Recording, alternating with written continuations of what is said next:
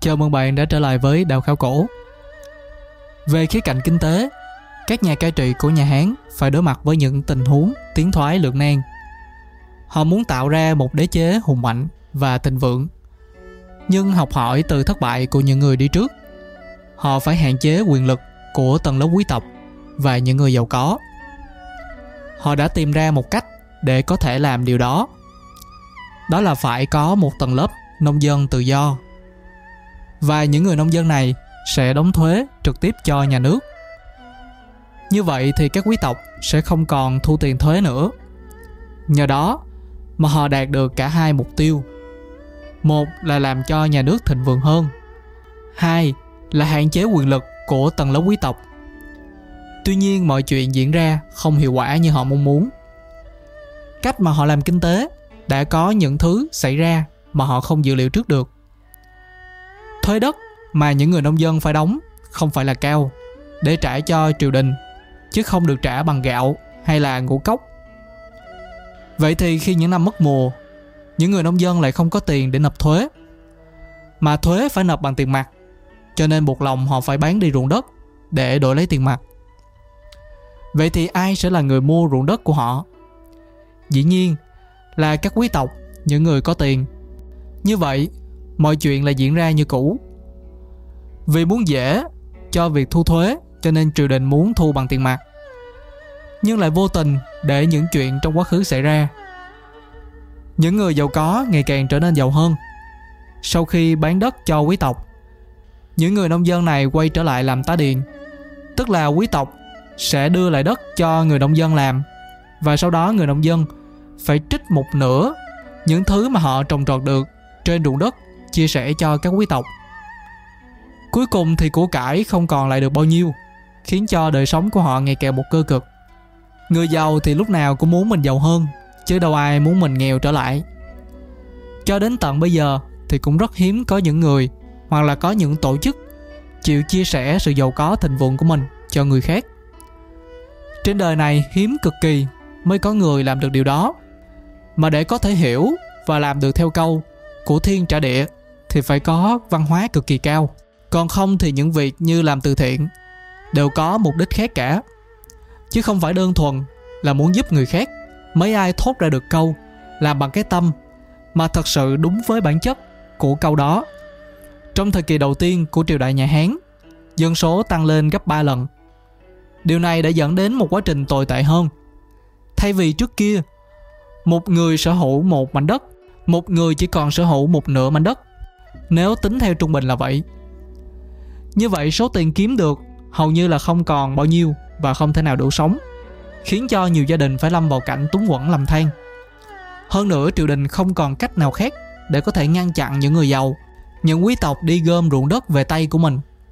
Cái này các bạn nghe có quen hay không? Chẳng phải bây giờ những người giàu có chính là những người đang sở hữu rất nhiều bất động sản hay sao? Dẫn đến khoảng cách giàu nghèo ngày càng lớn hơn và cuối cùng khiến cho dân quán. Điều đó cũng góp phần vào sự suy tàn của đế chế nhà Hán sau này. Ở thời kỳ đầu tiên, kinh tế của nhà Hán rất thịnh vượng. Do đó mà dân số tăng lên nhanh chóng và công nghệ cũng được đổi mới. Vừa có người, vừa có công nghệ giúp cho nông nghiệp phát triển. Họ có thể thu hoạch được lúa gạo nhiều hơn. Do một số nơi có nhiều lúa gạo dẫn đến bị dư thừa, còn một số nơi khác thì không có. Vì thế mà nhu cầu thương mại đã được sinh ra. Ban đầu thì triều đình không coi trọng những người thương nhân và không ủng hộ họ, vì họ xem thương gia là những kẻ ăn bám, không giúp ích được gì cho xã hội. Có thể vì họ nghĩ thương nhân chỉ đem đồ đi bán, chứ không tạo ra củ cải hay là trồng trọt được gì cả. Vì thế những con buôn rất bị khinh khi trong xã hội, do đó mà triều đình đã đánh thuế rất cao cho thương mại và hạn chế cho những thương nhân giữ những chức vụ ở trong triều đình. Nhưng một khi người dân đã có nhu cầu, thì dù triều đình có ngăn cản đi nữa, thì cũng không thể nào ngăn cản được làn sóng này. Trong thời kỳ đầu của nhà hán, thương mại phát triển mạnh mẽ. Các thương nhân đã làm mọi cách để có thể phá vỡ được những hạn chế của chính phủ lên họ. Họ đã phát triển một mạng lưới thương mại rộng lớn.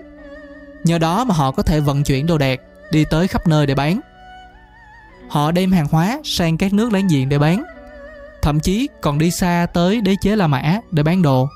Dù không muốn, nhưng nhà Hán không thể nào không công nhận.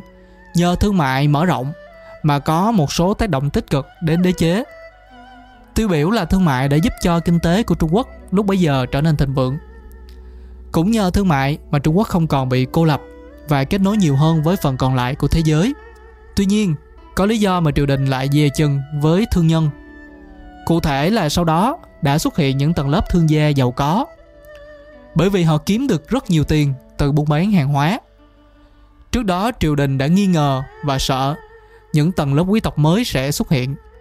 Và cuối cùng, nó đã xảy ra thật. Thương mại cũng có những hậu quả tiêu cực và nó dẫn đến sự lây lan của những căn bệnh mới ở trong đế chế, gây ra nhiều cái chết và sự đau khổ ở khắp nơi vì vậy mà triều đình sau đó đã kiểm soát rất nhiều trong thương mại và sản xuất mọi thứ. Bề ngoài thì họ coi thường thương gia, nhưng nhiều khi bên trong họ lại e dè với tầng lớp này hơn. Do đó mà triều đình phải khống chế những ngành như là chế tạo vũ khí và điều hành các xưởng đóng tàu, các kho lương thực và các mỏ khai thác khoáng sản. Triều đình cũng làm những con đường lớn hơn. Họ xây dựng những cây cầu mới, những nơi dừng chân mới giúp cho ngựa có thể nghỉ ngơi người trung quốc thích di chuyển trên các con sông. Có thể do đó mà đường thủy của họ rất phát triển. Nhờ những con sông này họ có thể di chuyển hàng hóa từ đầu này của đế chế sang đầu kia của đế chế. Ở những nơi có nhiều người thì họ còn xây thêm các kênh đào mới để có thể hỗ trợ cho việc sinh sống và vận chuyển nhờ vào các dòng sông. Đầu thời Tây Hán, mọi nhà công nghiệp muối hoặc là sắt, dù là một vị vương hay là một vị thương nhân giàu có, đều có thể tự hào vì sở hữu khối tài sản ngang ngửa với quốc khố và nắm trong tay lực lượng lao động lớn, chủ yếu là từ nông dân, trên ngàn người. Điều này khiến cho nông dân lũ lượt, bỏ ruộng và làm chính phủ thất thu đáng kể về thuế đất. Để loại bỏ ảnh hưởng của thương nhân Hán Vũ Đế đã quốc hữu hóa công nghiệp muối và sắt vào năm 117 trước công nguyên, cho phép nhiều cựu thương nhân trở thành quan chức để quản lý các ngành này của chính phủ. Tới thời Đông Hán, triều đình bãi bỏ độc quyền chính phủ nhằm ủng hộ sản xuất ở cấp châu và huyện và sản xuất tư nhân. Rượu cũng là một mảng công nghiệp tư nhân sinh lời khác mà triều đình đã quốc hữu hóa vào năm 98 trước công nguyên. Năm 81 trước công nguyên, độc quyền rượu bị bãi bỏ. Đối với mua bán rượu tư nhân, triều đình đóng thuế tài sản 2 xu cho mỗi 0,2 lít rượu. Đến năm 110 trước công nguyên, Hán Vũ Đế tiếp tục can thiệp vào các hoạt động buôn bán ngũ cốc có lãi, chống đầu cơ bằng cách bán ngũ cốc do chính phủ tích trữ với giá thấp hơn là giá bán của các thương nhân. Do đó mà người dân sẽ mua từ chính phủ thay vì các thương nhân. Tuy nhiên ngoại trừ Hán Minh Đế từng thành lập một cơ quan bình chuẩn tồn tại trong một thời gian ngắn thì triều đình của Đông Hán hầu như không ban hành những quy định kiểm soát về giá cả. Cơ quan bình chuẩn cũng giống như là cơ quan ổn định thị trường của Việt Nam chúng ta. Xét về khía cạnh sản xuất, những công cụ và máy móc có thể giúp cho người Hán kiếm được nhiều tiền hơn. Họ đã tạo ra những công cụ để có thể dệt vải một cách nhanh chóng. Họ biết cách tận dụng sức mạnh của dòng nước để có thể làm kinh tế như là vận chuyển hàng hóa họ có thể tạo hình cho kim loại cụ thể hơn đó là sắt nhờ đó mà phát triển ngành luyện kim nhờ những cải tiến đó đã dẫn đến việc thành công trong việc tạo ra thép vào những năm sau đó người trung quốc thời kỳ nhà hán dùng đồng và sắt để chế tạo nhiều vũ khí, dụng cụ nấu nướng, công cụ làm mộc và đồ gia dụng nhờ những cải tiến trong kỹ thuật luyện ghen mà một số loại nông cụ mới đã ra đời, máy gieo hạt ba chân được phát minh vào thế kỷ thứ hai trước công nguyên, cho phép người nông dân dễ dàng gieo hạt theo hàng mà không cần trực tiếp dùng tay. Máy cày sắt thô sơ cũng được phát minh vào thời kỳ nhà Hán. Để vận hành máy cày, chỉ cần một người điều khiển và hai con bò kéo theo. Mỗi máy cày gồm 3 lưỡi cày, một hộp đựng hạt giống gieo trồng, một công cụ làm tơi đất để bảo vệ cây trồng khỏi gió và hạn hán.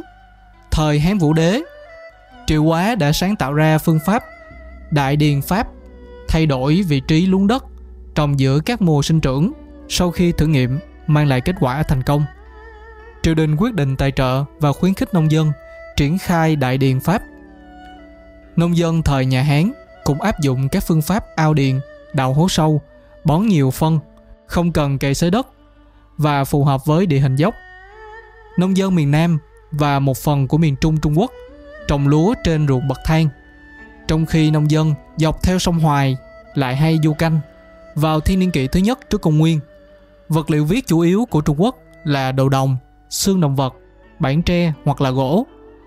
Đầu thời nhà Hán, vật liệu viết chính thường là đất sét, vải lụa, giấy gai dầu và ống quyển tre được đan với nhau bằng dây gai dầu. Mảnh giấy gai dầu cổ nhất được tìm thấy ở Trung Quốc có niên đại vào khoảng thế kỷ thứ hai trước công nguyên. Quy trình sản xuất giấy tiêu chuẩn do Thái Luân phát minh vào năm 105. Mảnh giấy có chữ viết lâu đời nhất còn sót lại được tìm thấy trong đống đổ nát của một tháp canh bỏ hoang từ năm 110 ở Nội Mông. Một trong những phát minh quan trọng nhất của Trung Quốc là giấy, và nó được phát minh vào trong thời kỳ nhà Hán. Lần đầu tiên mà người ta dùng giấy là vào thế kỷ thứ nhất trước công nguyên. Nhưng giấy ở thời kỳ này không được dùng để viết, mà họ dùng giấy để mặc giống như là quần áo và để gói lại những vật liệu giống như là giấy gói quà. Họ còn dùng giấy để làm áo giáp trong quân sự và dùng giấy để đi vệ sinh. Vào năm 93 trước công nguyên, có một vị hoàng tử thậm chí dùng giấy để làm khăn tay thay cho những chiếc khăn bằng vải. Giấy được làm bằng cách nghiền những sợi gai dầu và vải lanh.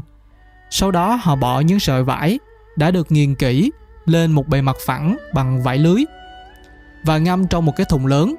Sau đó vớt lên để khô trong không khí. Rồi lúc này, họ chỉ việc bóc lớp giấy đã khô ra. Người Hán còn học được cách chế tạo những con tàu có thể đi trên mặt nước nhờ vào sức gió. Những con tàu này có bánh lái và một loại bờm mới, thay vì sử dụng tay chèo. Những con tàu mới của thương nhân Trung Quốc có thể làm nên những điều phi thường mà trước kia họ chưa từng làm được. Họ có thể vận chuyển những hàng hóa có trọng lượng cực kỳ nặng đến các đảo trong Đông Nam Á và thậm chí là đến cả Ấn Độ Dương. Đó cũng là toàn bộ nội dung của podcast số ra lần này. Đừng quên nhớ đăng ký để không bỏ lỡ số ra kế tiếp. Nếu bạn có quan tâm tới những chủ đề khác như là sáng tạo, như là tiếng văn thì có thể ghé những kênh khác của quần đảo podcast. Còn bây giờ thì mình xin cảm ơn và hẹn gặp lại vào podcast số ra kế tiếp.